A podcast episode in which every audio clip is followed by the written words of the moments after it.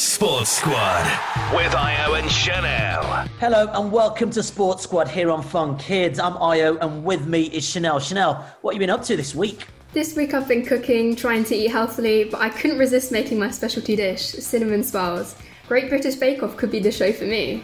Oi, I didn't tell you what happened when I did Great British Bake Off. So I did Great British Bake Off and Paul Hollywood tasted my summer fruit gatto. He said he couldn't fault it. So if you can beat my summer fruits gatto with those cinnamon swirls, you are definitely ready for Bake Off. Right, coming up is the world of sports news, which you'd be hosting, Chanel. And our guest is a double Winter Olympic gold medalist. She's going to tell us what it's like to slide down a mountain at almost 100 miles per hour. Sports Squad with Ayo and Chanel. Okay, so let's meet our guest. She's a double Winter Olympic champion in the skeleton event. Lizzy Yarnold, welcome to Sports Squad. How you doing? I'm good, thank you very much. It's awesome to be here.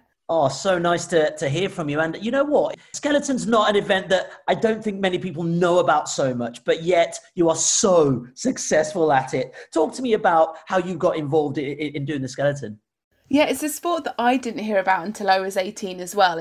Winter sports aren't very well known in this country and, you know, not a lot of people do them. But that's what I love about winter sports is they're so weird and different. In my sport of skeleton, we're travelling headfirst, like there's no brakes on the sled. So it's scary sometimes, I'll be honest. But I loved athletics. When I was growing up, I was a heptathlete. I loved doing any sport, to be honest, that I could get my hands on. So by the time I got to 18 and realised that I wasn't going to be Team GB for athletics, I stumbled upon this sport called the skeleton, and something about me physically, something about me mentally meant that I could be a good skeleton athlete. You're travelling at incredible speed and incredible G-forces. What's that like? Travelling down the skeleton track is totally overwhelming. So if you're lying on the sled, your tummy's on top of the sled, your chin is just off of the ice. And as you go down the track, your body's vibrating like quite violently and there's noise from the sled on the ice. You're kind of trying to focus ahead at the next corner, but everything's moving and jiggling and the wind is rushing past your face. So much so that if you just look to the left or the right, you'll actually start going that way. And then you start coming into the corner, you'll go into the corner and the G-forces are so strong that you're sort of sucked into the ice so much that the air sort of is pushed, your whole body is kind of squished into the ice and you're kind of holding on like a flat pancake, and then you'll finish the corner and flop out of the corner. And it's a bit like a mega roller coaster, but you're the roller coaster and you just got to hold on and enjoy it. You talk about the kind of speeds that you're going down head first. At what point do you get used to that? Because, you know, like, I've got a motorbike, right? And I still struggle going really fast. Even though I like the thrill of speed, I'm still like, look, you need to calm down here. But it's imperative that you go down as quick as possible if you want to get a good time. True. I think what you're saying about being a little bit on the edge, like enjoying the speed, but being aware of it is really important, because when I'm going down the track, I am nervous. I'm, you know, there's a bit of fear and there's those butterflies. So I have to try and get the butterflies in my tummy flying in the right direction. I have to use that energy, that anxiety to be useful to me in my performance. So before I go down, I'm thinking about the nerves and what happens, what if I do it wrong and what if it, you know, I make a mistake. And then once I sort of start running with the sled and jump on, actually, I just love it. I love the sport. I relax. I can't wait to go a bit quicker. And I just think, I'm thinking about the corners, thinking about the course. So it's like this balance of the fear and excitement, but also being a bit nervous. It's all this wonderful stuff all together.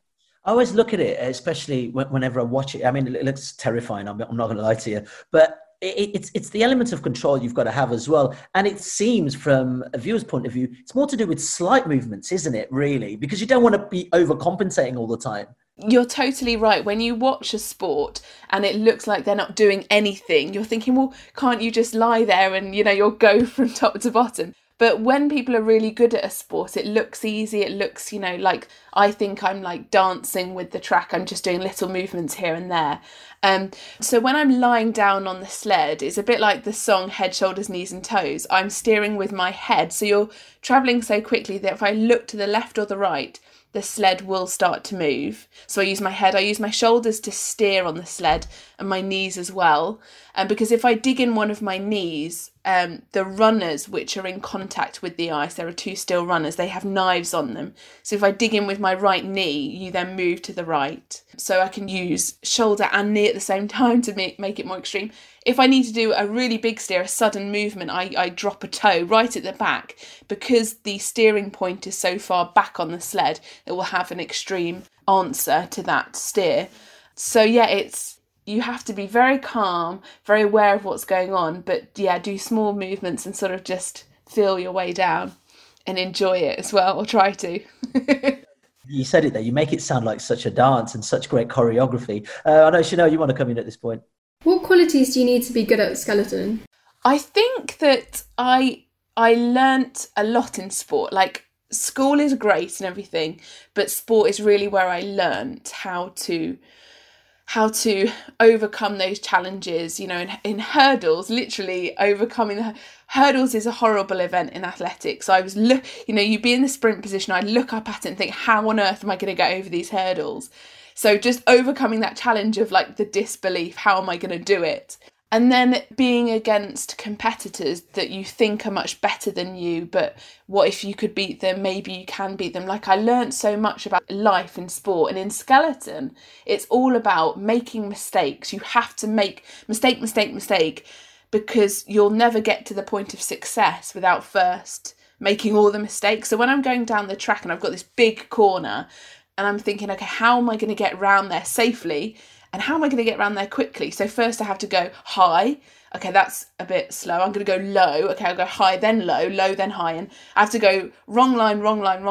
Then eventually I get it right. So it's about embracing that failure and those mistakes and knowing they're a part of the process. And as well as that, I think learning from other people. So having friends that you're playing sports with and that you can help them in a way and they can help you, and you both get better together. You've won so many gold medals, but the highlight must be winning those successive Winter Olympics in 2014 and 2018. Yeah, definitely. To be able to go to the Olympics as a Team GB member was super, super cool. Like, to have all these teammates in sports that I knew nothing about, and to be able to come home with a gold medal. Like, they're so heavy, and I'm constantly worried about losing them. But yeah, I'm so proud that, especially because I can show people and show them that I'm just a kid who grew up in Kent, obviously worked super hard, but, you know, we all have potential within us. You mentioned that making mistakes are really important. What's the worst crash you've ever had? I've had a lot. I haven't really crashed, but when you're going down the track, I often bump the wall. So I get, and you're only wearing a really thin suit, like a skin tight suit, so you're quicker moving through the air aerodynamically. So when I hit the walls, I rip the suit, and then you rip your skin, and it's this horrible, like, burn sort of horror. It's very, very painful. But when you've got to be quick and you're trying not to oversteer, sometimes you have to take the bumps and bruises along the way. Wow. Now, I'm really interested, because obviously you do have to go through the bumps and the bruises, which is totally understandable, because you don't get better unless you know how to compensate and how to work your way around that. But for any advice for any young kids trying to get into winter sport, what would you say? Because someone might look at it and think, oh, this is really expensive to get into, or, you know, I might not have the money because we don't get much snow here in this country. What would your advice be for any young person wanting to get into winter sport? I would say keep doing any sport that you love and that makes you happy. So doing all sports is really good practice and skill development. I went through a talent search called Girls for Gold. So UK Sport ran this talent search, and they get young athletes, talented athletes from anywhere in the country into sport. And they funded my trips abroad and my equipment. So it didn't matter that I couldn't afford it. So there's opportunity there for everyone. So keep loving sport, keep enjoying it, and then look out for these talent searches the UK Sport run. And yeah, you never know what's out there for you and what you could be really, really good at. Yeah, amazing. Well, stay with us, because I definitely know you have got a sports challenge for our listeners at home. Sports Squad Challenge. Okay, now Lizzy, your event is a skeleton, and pushing off and running down the track before you get on your sled is really, really key. And I definitely know you've got a challenge for our listeners.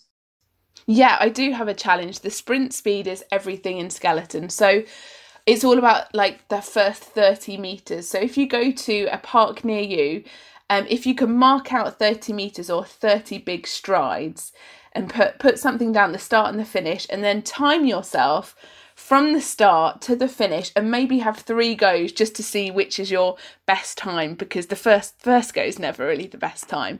But give it everything and don't give up until you've crossed that finish line. I love that. Wonderful advice and amazing to talk to you. Honestly, it's been so great having so many inspiring people come on Sports Squad. And I'm definitely sure most of all of our listeners are really enjoying hearing your story as well. So Lizzy, thank you so much for joining us on Sports Squad. Thank you. The world of sports. Squad. So it's time for the world of sports news brought to us by Chanel. Chanel, what have you been looking at this week? I know you've been playing a bit of football with your mates. If a professional club was to buy you, how much would you cost? I'm definitely a £100 million player. I'm not going to lie to you. But you know what's even stranger is that actually a few years ago, I actually got offered trials to go play at a university in America. And I'm so annoyed I didn't take it. My mom didn't want me to take it because she was like, you need to focus on your studies. But really annoyed. But who knows? Maybe I could have been the next Cristiano Ronaldo. Or maybe I'd probably be playing in the Vauxhall Conference. Maybe, I reckon. That's probably my level. But what did you find out on football transfers? Well, I'm asking because a list of the highest estimated transfer values of players across Europe has been published this week. Top of the list, French striker Kylian Mbappe, who would cost an incredible £231 million if he were to transfer from PSG. That's almost £250 million. 4 English players are next on the list. Raheem Sterling, £173 million. Jadon Sancho, £159 million. Trent Alexander-Arnold, £152 million. Marcus Rashford, £136 million. Oh my God, the Premier League is literally churning out some of the most expensive players in the world. Now, lots of people would be surprised Ronaldo and Messi aren't on the top. I wonder why that is. Messi is 22nd on the list at 89 million, owing to the fact that he'll be turning 33 later this month and is out of contract next summer. Ronaldo is at number 70. He's the oldest player at 35 years of age.